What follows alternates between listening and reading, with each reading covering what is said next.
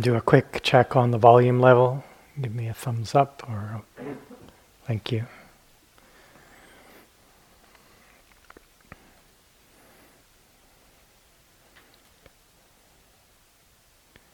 I'm staying in one of the teacher, visiting teacher apartments at the Forest Refuge uh, this fall.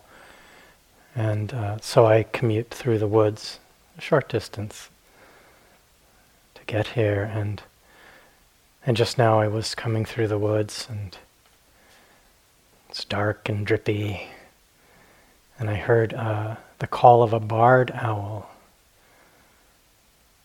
which is one of my favorite things about spending time around here is hearing them now and then. Even through the winter you hear them and their calls echo through the wood in this amazing way. Maybe some of you know the call. I won't imitate it now. It would be wouldn't do justice to the barred owl and it would probably be painful for you. But um, but it just took me out of out of myself, hearing the call into this wildness and out of sort of what felt like a small world I had collapsed into in my mind. Took me out of that for a moment into uh, something outside the realm of the human machinations and all of the nonsense we get up to. And a barred owl, the call of a barred owl is, is a fine thing, and I hope you are blessed to hear it sometime. We need to be careful that we don't take these things for granted. We uh, humans need to be really careful or we won't hear these barred owls.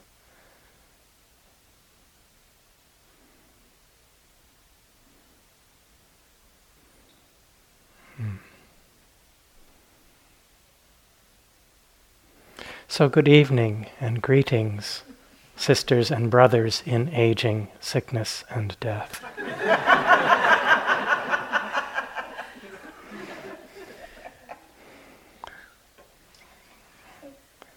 It's such an uplifting opening line. it's traditional to begin talks in, in uh, Thailand and in other Buddhist countries. This is a traditional way to begin a Dharma talk. Greetings, friends in aging, sickness, and death. And this is something that binds us together and, and points to the fact that we Buddhists really know how to have a good time.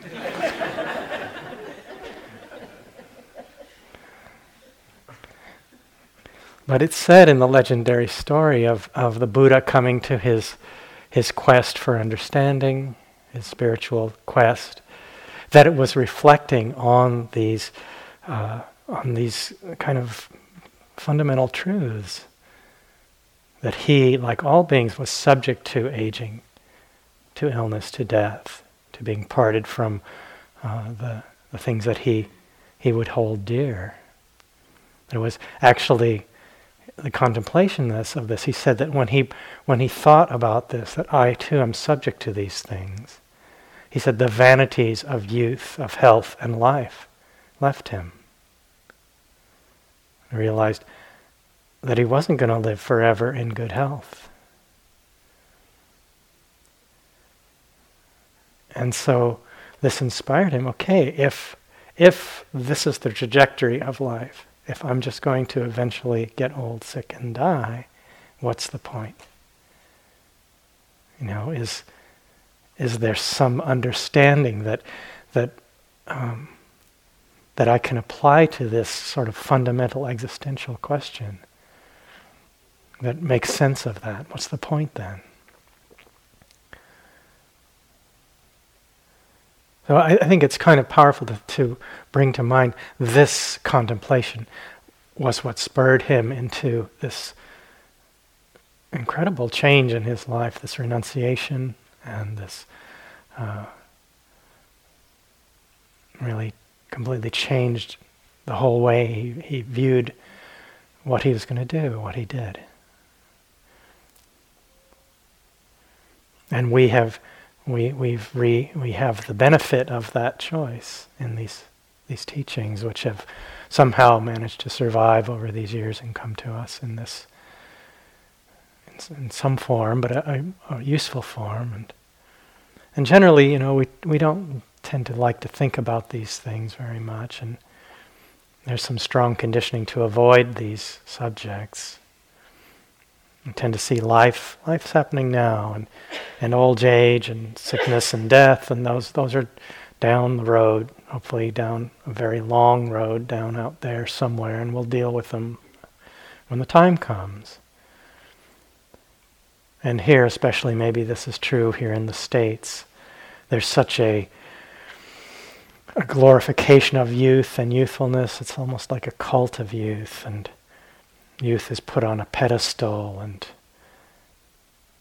and and following on from that is this this sense as, as though we're not supposed to actually get old, as though as though aging and is, is evidence of bad taste or personal failure. That we did something wrong if it happens. We blew it somehow. And you know, there's such a huge, it's such big business, a huge industry that's catering to this cult of youth and and you know all of the anti-aging creams and tonics and lotions and and they're promising eternal youth and then the world of advertising trying to convince us that this is aging is somehow optional. I was looking at some ads recently you know, it's like we just have to want it bad enough. And be willing to fight for it. And so these ads, they're saying, join me in the battle against aging. You know, and this beautiful young person. And another one said, every morning I fight aging with everything I've got.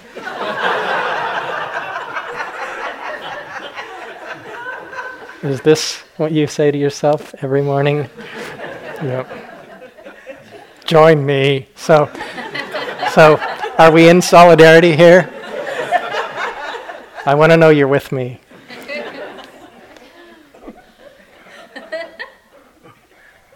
I mean, it's, it's as though this natural progression of life is somehow optional.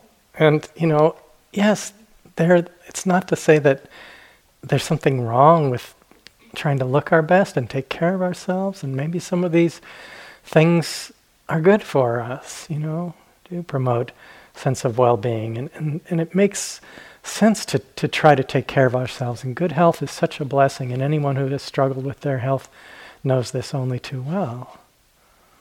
So it's not about that. But, but to live as though this is avoidable or optional shows and really impressive capacity for denial, which you know Andrea spoke about as, as, a manifestation of one of the ways delusion shows up, and and of course here in the states we have we have um, taken denial to um, heretofore un- unbelievable heights. You know, it's unprecedented new levels of denial that are rampant here in the states, especially uh, among some of our politicians, I would say. But these reflections remind me of, of a story, an ancient story. This is from the Mahabharata, a very ancient story. And in this, in this um, part of this, this epic uh, story, there are these group of brothers and um, four brothers. They're kind of main characters in the in the tale. And um, there's there's the situation where a, a water demon, a yaksha, has has cast a spell over three of the brothers and, and put them into an enchanted sleep. And Yudhishthira, who's the, the one who's, they've drunk water without um, saying, Can I have some? Um, to this, this water. It's kind of a, an amphibious demon or, or deity. And so the, this, this yaksha agrees to free them from this enchanted sleep if Yudhishthira can answer a series of questions correctly. And so it's a long series of questions, but at one point he says, he asks him, What is the most remarkable thing, the most wonderful and remarkable thing in the world? And Yudhishthira says that the most remarkable thing is that day after day, countless creatures, countless beings are going to the abode of Yama. Yama is the god of death. Are going to the abode of the god of death. And yet those that remain behind believe, them, believe themselves to be immortal, live their lives as though this will not happen to them. And there's another story from uh, one of the, the, the Buddha's suttas in the Anguttara Nikaya, and a, a, man has died and he's come again before Yama, before the god of death. And, and this particular teaching focuses a little bit on, on uh, the teaching on karma, law of cause and effect in terms of our actions. So he, he shows up and, and Yama says, Good man, didn't you see the first divine messenger that appeared among human beings? No, Lord, I did not see. But, good man, didn't you ever see among human beings a woman or a man, 80, 90, or a 100 years of age, frail, bent like a roof bracket, crooked, wobbling as they go along, leaning on a stick, ailing, youth gone, with broken teeth, with gray and scanty hair, or bald, with wrinkled skin and blotched limbs. Kind of quite a description there. These guys don't hold back sometimes. and he says, Yes, Lord, I have seen this. Good man, didn't it occur to you, an intelligent and mature person? I too am subject to aging. I am not exempt from aging. Let me now do good by body, speech, and mind. And then he goes through the same questions. Uh, didn't you see a sick person? With, again, quite a nice description of that. And, and then a corpse, bloated and fetid and putrid, and all kinds of nice images there with the corpse. Didn't you happen to notice these divine, the second and the third divine messengers? So, this idea that these um, messengers of our mortality that they're divine, that they're pointing to something really um, potentially powerful for us to consider and to reflect on. And so, if aging and growing old is evidence of, of our personal failure, then dying, the ultimate in, in having made a, a bad choice. the ultimate failure, and when we hide it away, so we don't have to look at it. We sanitize the dead in funeral parlors so they, they look better than they did when they were alive. like they're just, you know, chilled out having a nice nap. And, you know, we treat it like it's a mistake, like it's a disease for which we might find a cure. Uh, someone gave me this Time magazine. The cover reads, Can Google solve death? I mean, we go to Google for kind of everything else, so, you know. Up here, we, we refer to Ajahn Google when we need. Uh, we need a little info on something, we go to Ajahn Google. Always has an answer for it. you know, you type in Anguttara Nikaya 3.36, Ajahn Google. So maybe, you know, can Google solve death? Wow. What's up with that? It's amazing. And the fear of death is, is so pervasive. It may be subtle, but it's pervasive in our minds. And we do a lot to keep it out of our consciousness and do various things to, to try to help us not, not bring these things to mind. To, we focus on other things. We focus so much of our energy on acquiring things, acquiring actual stuff, possessions, and knowledge, and degrees, and experiences, and we use this then to define who we are, our sense of who we are, who we project, how we project ourselves, and how we hold ourselves. And it can it can keep these these uh, things at bay. It can shield us from the these kind of fundamental truths. You know, we get focused on on all of these things, and um, it can it can have that effect, but the reality is that aging, sickness, and death, ultimately death, are a natural, inevitable part of life. It's the trajectory if we take birth. And this is true for all beings. It was true for the Buddha. This is a, a short uh, part of a, a very short uh, sutta called the Jara Sutta. Jara is the Pali word for aging or old age. I have heard that on one occasion the Blessed One was staying near Savatthi in the eastern monastery in the palace of Migara's mother. Now, on that occasion, the Blessed One, on emerging from seclusion in the late afternoon, sat warming his back in the western sun. And then the Venerable Ananda went to the Blessed One, and on arrival, having bowed down to the Blessed One, massaged the Blessed One's limbs with his hands and said, It's amazing, Lord, it's astounding how the Blessed One's complexion is no longer so clear and bright. His limbs are flabby and wrinkled, his back bent forward. There's a discernible change in his faculties in the faculty of the eye, the faculty of the ear, and of the nose, the tongue, and of the body. That's the way it is, Ananda. When young, one is subject to aging. When healthy, subject to illness.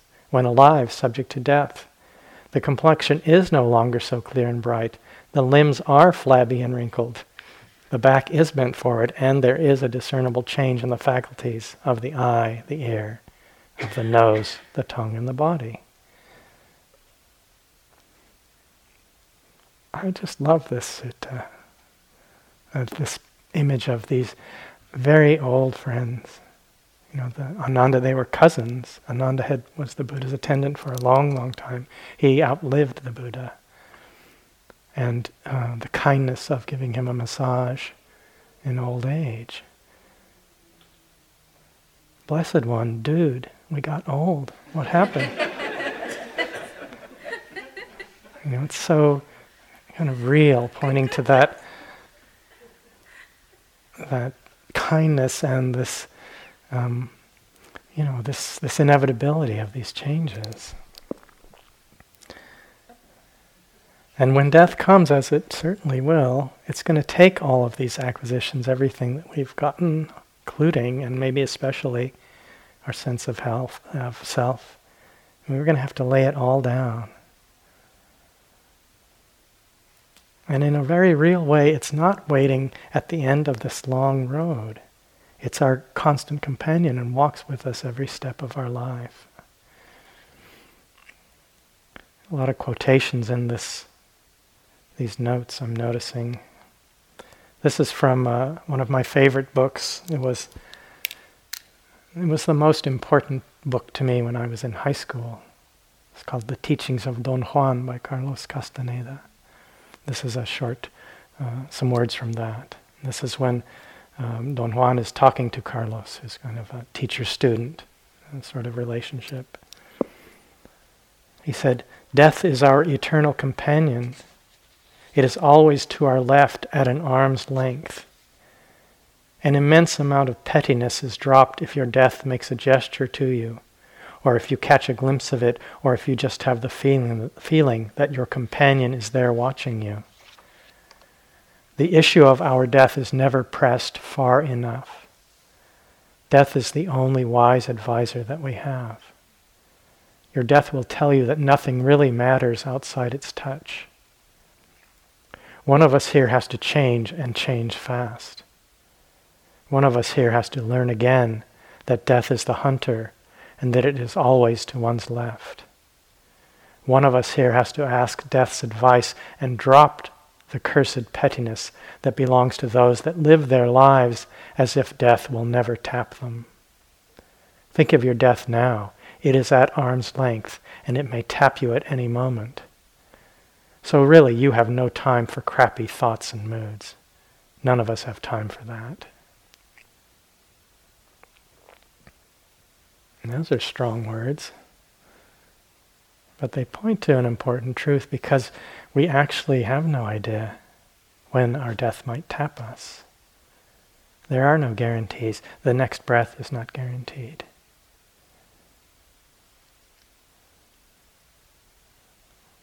It was a reflection that came from the t- teacher Stephen Batchelor. Given that death alone is certain and the time of death uncertain, given this, what shall I do? And I have noticed over time and more and more, I see this practice as a preparation for this eventuality. Practicing for dying, it's going to be, it's guaranteed to be the next, one of the next really interesting things that we, we do. And if we can be there, I want to be really, I want to be there for that moment, that last breath. I was holding my father's hand when he died. I had one hand on his heart, holding his hand. And just before he died, he opened his eyes for the first time in oh, maybe 36 hours or something, more than that. And he was looking, I don't know where he was looking, it was not in that room. I don't know what he saw. I'm interested to see if what I see.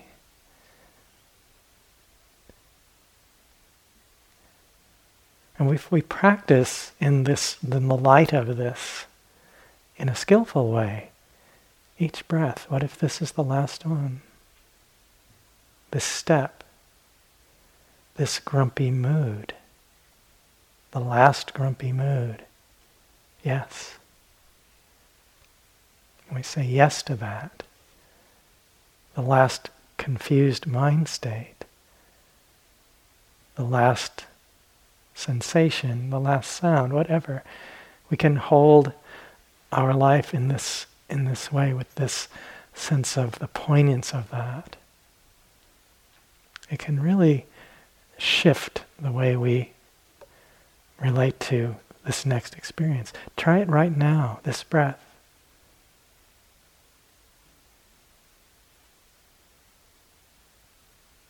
This sound.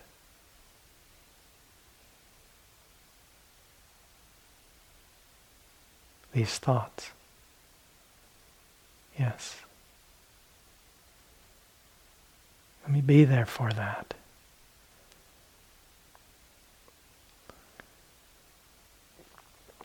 On the morning of his death at uh, age 77, the Zen master Kozan Ichikyo, this was in 1360, he had said that he wrote this poem I'm going to read, laid down his brush, and died sitting up. Empty handed I enter the world, barefoot I leave it.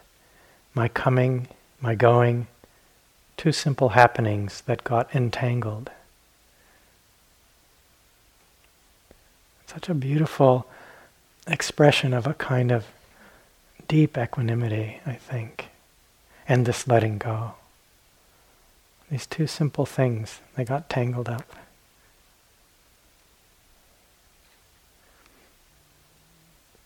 reminds me about this very old monk. Some of you will have heard me tell stories about a monk in Upper Burma that I had the good fortune to to meet and see often over many years. Um, Myatong Sayadaw, his name. Uh, we, my friends nicknamed him the Happy Sayadaw. One of the happiest, the happiest being I've ever met. He died when he was 99. So he was very old. He'd been in robes for 87 years when he died. And uh, he was the real deal. You know, he was uh, well known as a teacher to some well famous other other teachers who were famous. And uh, he was worth going all the way to Burma just to sit with him for a while. One of my friends, uh, asked him, once asked him, Sayadaw, why are you so happy? And he said, Oh, I have no ill will towards you or you or anybody anywhere. and he just started laughing. I mean, can, can we imagine that possibility? Ill will not arising, not there. Someone recently in a meeting, in one of the meetings here on the retreat, was asking me if I knew any fully enlightened beings. And I can't say. It said that only Buddha can know that. But I've met some who seem like good candidates, like the Happy Sayadaw. One time I was, uh, I used to help with this retreat at a monastery very near there, Ch- Chazwa Monastery. And the abbot there was Sayadaw Ulakana, who a teacher of mine, and um, and I lived as a as a monk uh, at his monastery for a time, and very dear to me. He was very kind, had a big heart, a lot of love for him, and he was quite ill uh, at one point uh, with a heart condition, and we were very worried about him. And and then one day, this this old monk came to visit, and everyone was very excited, and they said, "Oh, he's he's fully enlightened." That he's an arahant, but he's just kind of an everyday, run-of-the-mill arahant. He's not a special one. I mean, huh? This run-of-the-mill, everyday arahant showing up.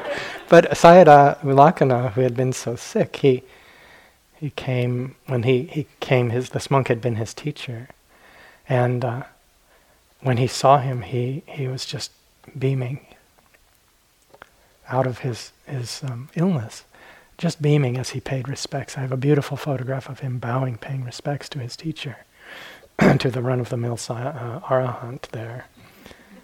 And um, you know, I don't know, but there are these certainly indications of this possibility. It's very real to me. I've gotten way off track here, but a story which I had permission from Andrea to tell because I think she was there and I forget the circumstances, but we went to, was I there? I wasn't there, so I heard this story from Andrea. but she said I could tell it. That um, she was there with some others and to visit him and um, and went in and and asked, you know, said hi and how are you doing? He said, Oh, I almost died last week. Just not touched by that at all.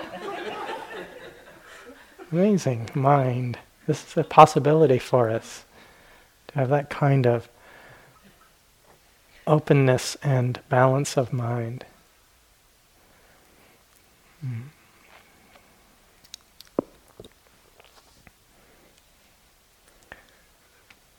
And the Buddha taught if that it's our attachments and all that we cling to that is is so much the source of suffering in our lives. And and if we live with the understanding that we will at some point be parted from everything, from everything that we hold on to, including whatever sense of self we may have cobbled together and created, we might be able to start letting go of things now.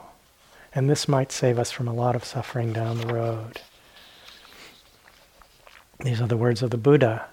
There are five facts, O bhikkhus, O practitioners, which ought to be often contemplated upon by everyone, whether woman or man, householder, whether one gone forth as a nun or a monk. By all. What five? I am subject to aging. I am not exempt from aging. I am subject to illness. I am not exempt from illness. I am subject to death. I am not exempt from death. I will grow different, separated and parted from all that is dear and beloved to me. I am the owner of my actions, heir to my actions, born of my actions, and live dependent on my actions. Whatever actions I do, for good or for ill, to that I will fall heir.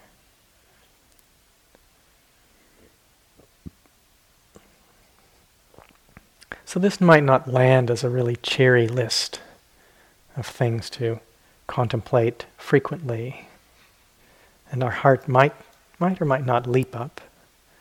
Any hearts leaping up out there? And we know we're going to get sick and old and eventually die, and we know you can't take it with you.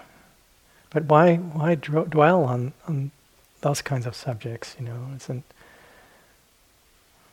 Isn't it better to enjoy life? Why, why would we want to think of these things? Aren't they, aren't they morbid thoughts, depressing thoughts? And isn't life hard enough without bringing these things to mind? And, you know, why would the Buddha suggest we reflect on these regularly?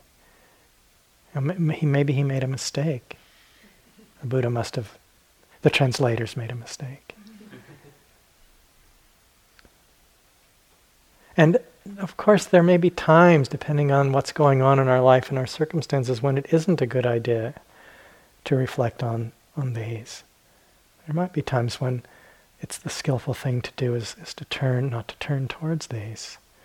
But if they are brought to mind and reflected on skillfully, they can be a powerful tool in our lives, in our meditation practice.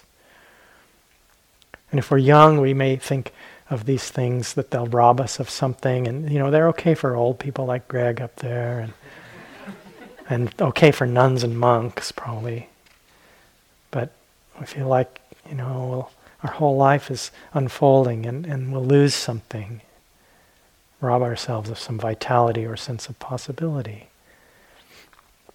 and the point of these reflections the buddha's idea here was not to make us feel bad or to engender or, or create in us a sense of, of powerless, powerlessness in face of the inevitable, a resignation.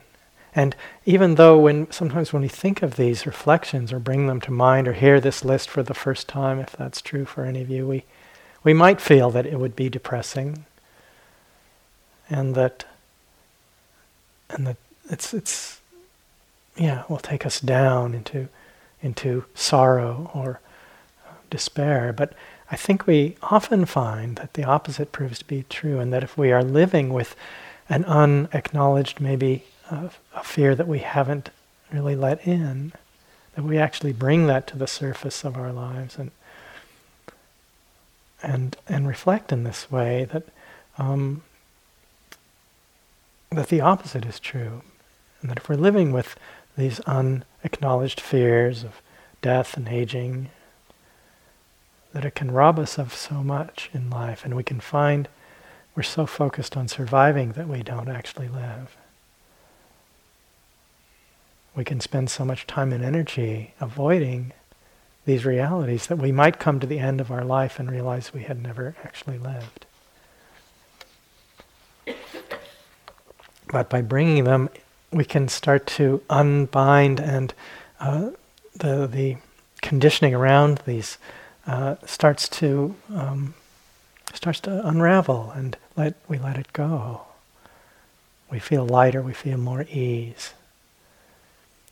The Thai forest master Ajahn Lee Dhammadharo once said, "Aging, illness, and death are treasures for those who understand them." They're noble truths, noble treasures. If they were people, I'd bow down to their feet every day. That's not our usual attitude. Bow, let me bow to these truths. But they, these reflections let us stand on the truth of things. We stand on reality. We take our stand there. And they can awaken in us this sense of the um, preciousness, the fragility and preciousness of life. I think it, this may be true for, for most of us that as we get older, the passage of time seems to speed up, at least at times. remember as a kid how long we used to have summer vacation, and it just seemed so long. And now years go by like this. And just now, what happened to the last two or eight weeks of this retreat? You know, it seems even if you came just for the second half, it seems like a lifetimes ago. How many lifetimes have you lived in the last two weeks? I mean, just yesterday, those mind states and all the stuff you were so wound up about, or whatever. It's like ancient history. And of course, the perception of time is not fixed, and a single period of meditation can be an eternity, and then a year goes by in an instant. This is uh, from Crowfoot, who was a, a Blackfoot Native American Blackfoot warrior and a teacher, speaker. A little while, and I will be gone from among you. When I cannot tell. From nowhere we came, into nowhere we go. What is life? It is the flash of a firefly in the night. It is the breath of a buffalo in the winter time. It is the little shadow which runs across the grass and loses itself in the sunset. And so, if we actually open to our own mortality directly and connect to life's uh, brevity, fragility, but not in a morbid way, but we touch the beauty and the preciousness of this.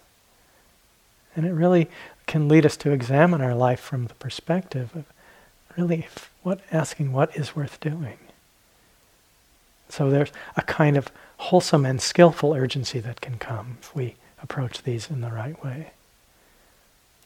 We have to be careful it doesn't lead us into some kind of desperation, but there can be this sense of the preciousness. And I think all of us have some relationship to this understanding, or we wouldn't have come on a retreat like this and we wouldn't still be here. And no one made us come. We made this a priority. That's not a small thing, that choice. I don't care how you feel about how your practice is going. That's the least important thing here is how you feel you're doing. Toss that baby out. You're always going to be wrong and it just doesn't matter. it does not matter. But touching this, this, whatever it is, this turning of the mind towards this understanding that we're aiming at here. That's no small thing in the world, and and it's a beautiful thing and a thing to hold yourself with, with great respect. To to touch this. But it's worth asking the question what is worth doing?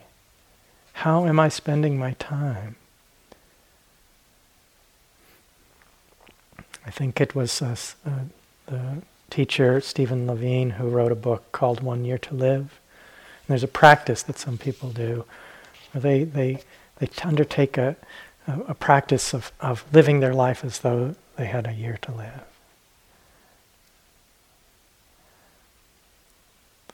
And I remember there are many times when I have asked myself, you know, if I knew that I had this finite time, if I knew this was my last year to live, how would I, would I, what would I do differently? And sometimes I can look and I'd say, oh, nothing really. It's okay. And sometimes I have to ask myself, Greg, what are you doing here? There are times when that's a valid question. What are you doing? What are you thinking? So we might bring one or more of these reflections to mind. You know, as I said, many people reflect on them daily. You know, for example, the reflection on on the first of these. Uh, I am subject to aging. I am not exempt from aging. You know, we we all know we're getting older. That's obvious. Anybody, you ask anybody, are you aging? Yeah. Nobody's going to probably say no to that question. But are we, do we really sit with that reality and soak, let it soak into our cells and bones, drop below the level of, of just the intellect there? I mean, it, this connects us directly with the truth of impermanence, doesn't it? Which is at the core of what the Buddha taught. And we might define contemplating, thinking about impermanence, and sort of it's it's a cool thing to say around meditation centers. Everything's impermanent. It's a good Buddhist thing to say. Anicca, get that Pali word, toss it around. Uh,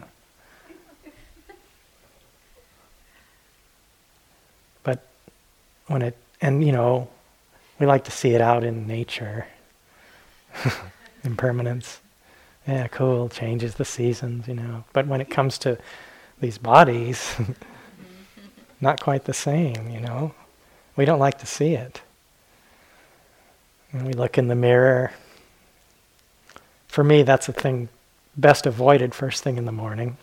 There's um yeah, it's not a it's not a beautiful sight, you know, my my what hair I've got left is like a wave breaking off to one side and and the whole face is kind of mashed over to you know to kind of move it back around so it's it's not all pushed to that side.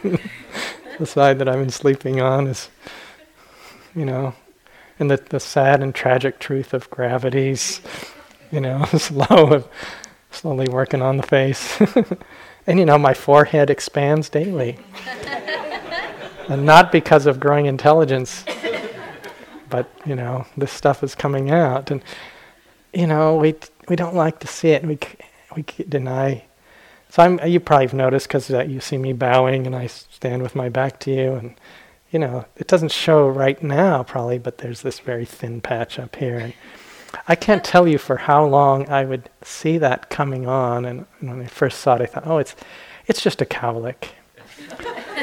I don't know. Some of you, some of you from uh, where English isn't your first language might not know this word cowlick, but it's like you know these kind of swirly things that happen in hair sometimes, and it's supposed to, I guess it looks like a cow has licked you there, where the cow, the cow of age has been licking my head.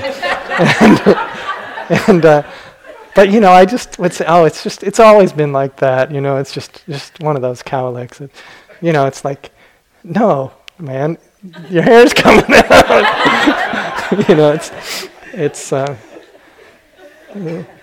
I mean, and it's so funny, you know how these things land, these signs of aging. Like some years ago now, I went to visit a, a friend of mine who'd been one of my business partners, and she was much younger than me, and you know, started a family, and, and this was after we'd closed down the business, and I went by to see, and she had um, twin twin little girls, and at that time they were, I don't know, four or five, you know, preschool, kindergarten age, and and so I, I came walking up to the door, and I rang the bell, and the, and the curtain was pulled aside, and this little face looks out, and then I hear this voice saying, Mom, there's an old man at the door.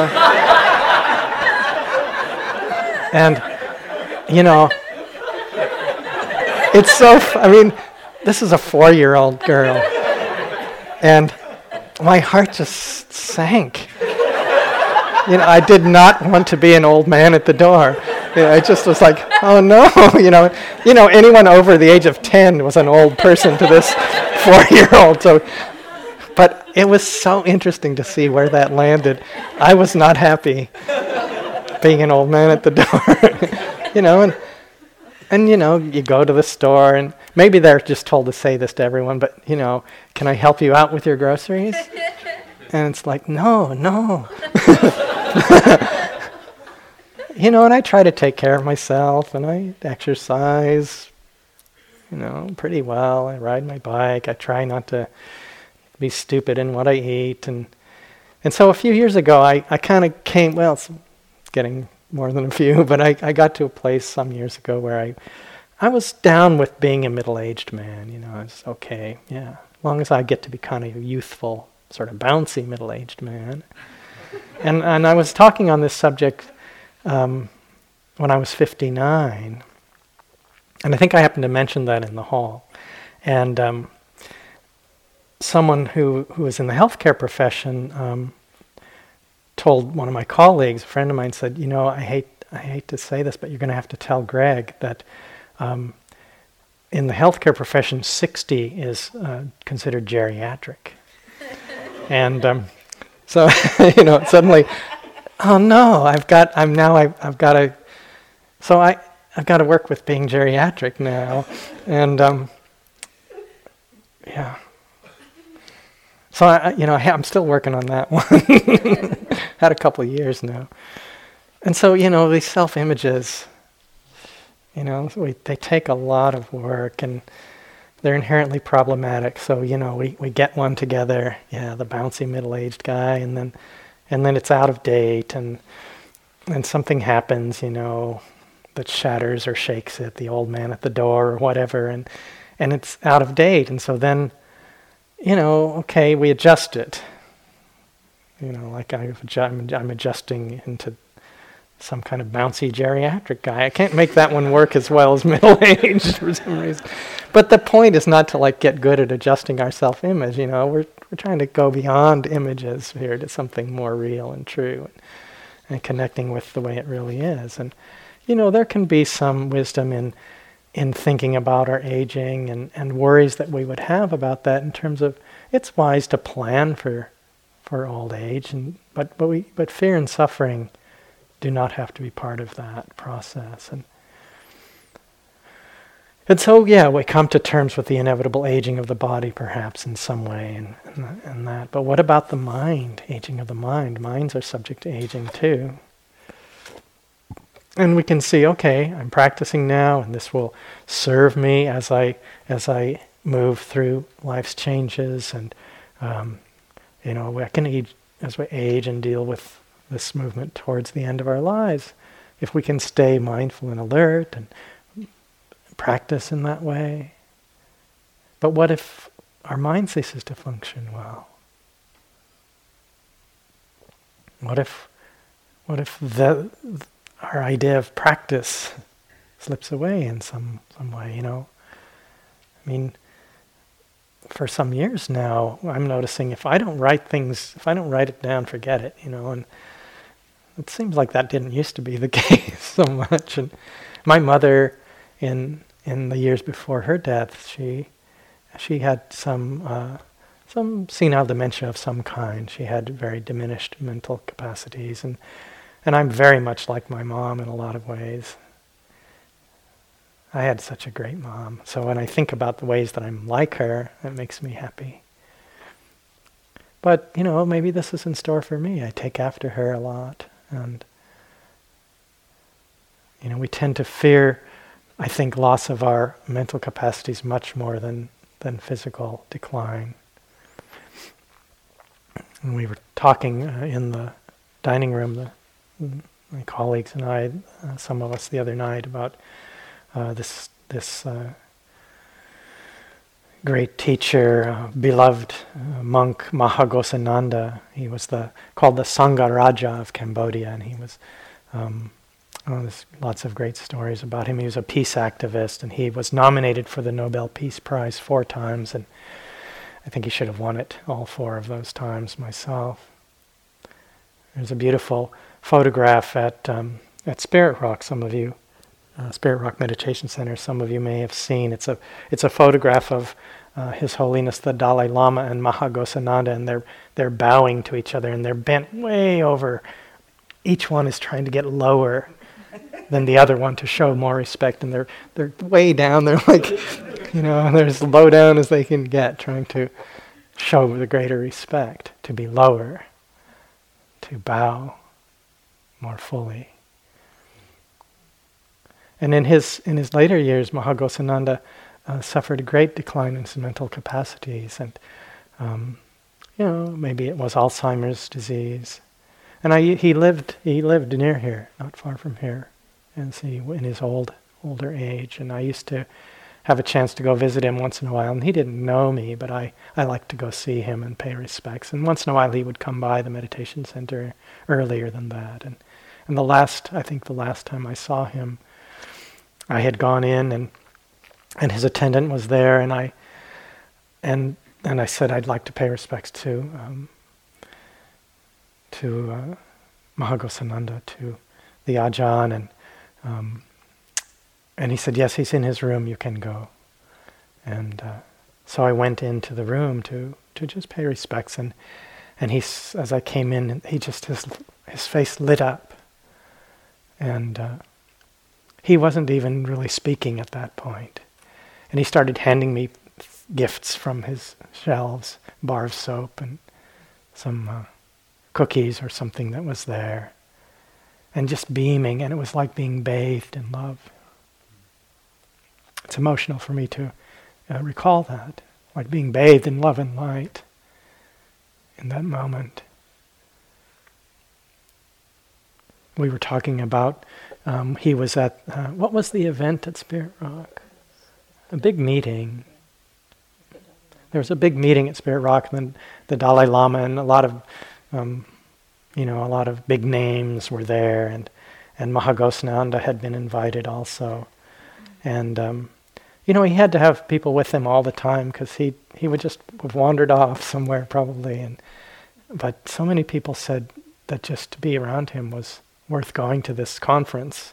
And they gave him the job of handing out blessing cords. I remember hearing this. I wasn't able to be there, and and um, and he loved handing them out, and and everyone felt who who was there said that was such a great blessing to receive this from him, and it was as though everything had fallen away but metta. That's all that was left. That sounds really good to me. I don't mind if everything but that goes away. So we should practice now.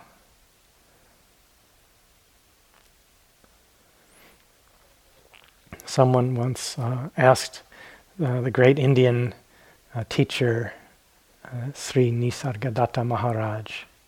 He, there's a very uh, beautiful book called I Am That. It's a collection of conversations and sayings from him.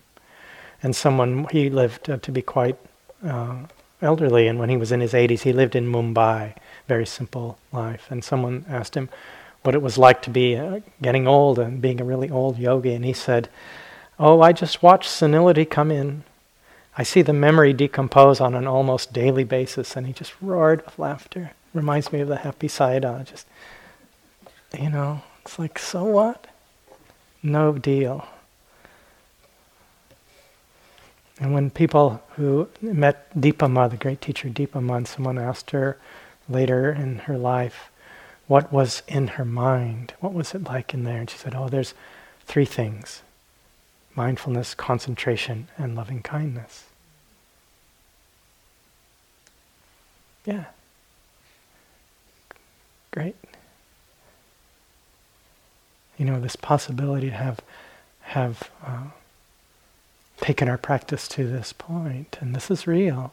These are not just stories. This is real, this possibility, this understanding. And I feel like these, hearing about these things and, and the, hearing these stories point to um, that there's maybe something beyond, larger than, other than just the thinking mind that we tend to, to um, put so much attention on. And there's something, we've seen this. What is it that is able to see the arising and passing of a thought?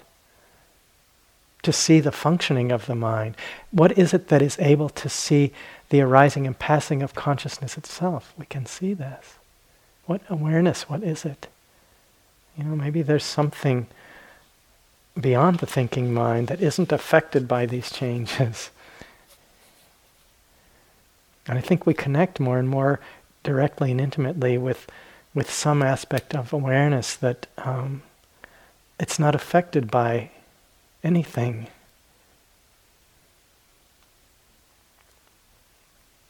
The awareness of confusion is not confused. The awareness of fear is not afraid. Maybe all kinds of things can come and go, and that there's something there that will remain unaffected, unperturbed. So maybe aging, illness, the death of the body can happen, and there's an aspect of awareness that is not disturbed by that. Reminds me of a story of the uh, the 16th Karmapa, who was uh, lived and traveled a lot in the United States, a beloved Tibetan teacher, and, and he died in uh, near Chicago, I think, in a hospital there. And and there was a story I read that he was in the hospital quite ill, but all these, all the the the staff and the doctors and nurses used to like to just come and hang out with him because it was so nice to hang out with him.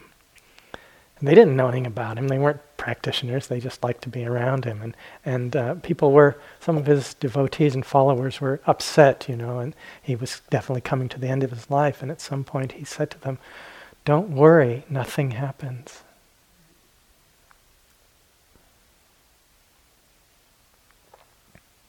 And pointing to some understanding that, that is not affected by these changes, perhaps. So I'm going to end with uh, a poem from Thich Nhat Hanh. This is the contemplation on no coming, no going. This body is not me. I am not limited by this body. I am life without boundaries. I have never been born and I have never died. Look at the ocean and the sky filled with stars, manifestations from my, from my wondrous true mind. Since before time I have been free. Birth and death are only doors through which we pass, sacred thresholds on our journey. Birth and death are a game of hide and seek. So laugh with me and hold my hand. Let us say goodbye. Say goodbye to meet again soon. We meet today. We will meet again tomorrow.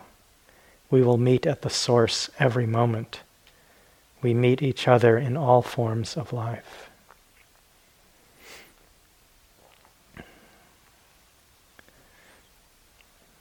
So let's have a a minute or two of quiet.